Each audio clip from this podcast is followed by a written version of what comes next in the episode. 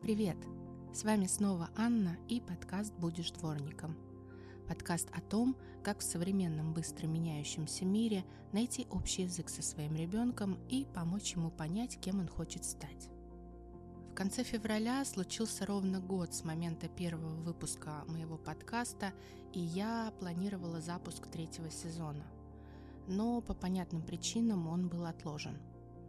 Меня, как и всех, парализовал страх, гнев, и казалось, что все рухнуло и больше ничего не будет.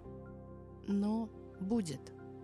Будет третий сезон, будем продолжать жить, работать и по возможности не унывать. Будут новые интересные интервью, новые истории и много практических рекомендаций, как же помочь нашим детям выбрать свой путь в жизни. Большое внимание я уделю работе со страхами, которые сопровождают выбор профессии.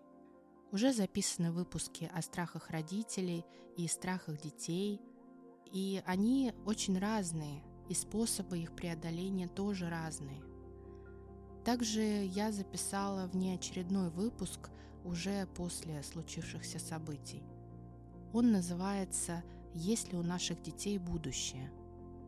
Он выйдет через неделю, так что stay tuned. Послушать подкаст, как и прежде, можно на любой из платформ, к которой вы привыкли.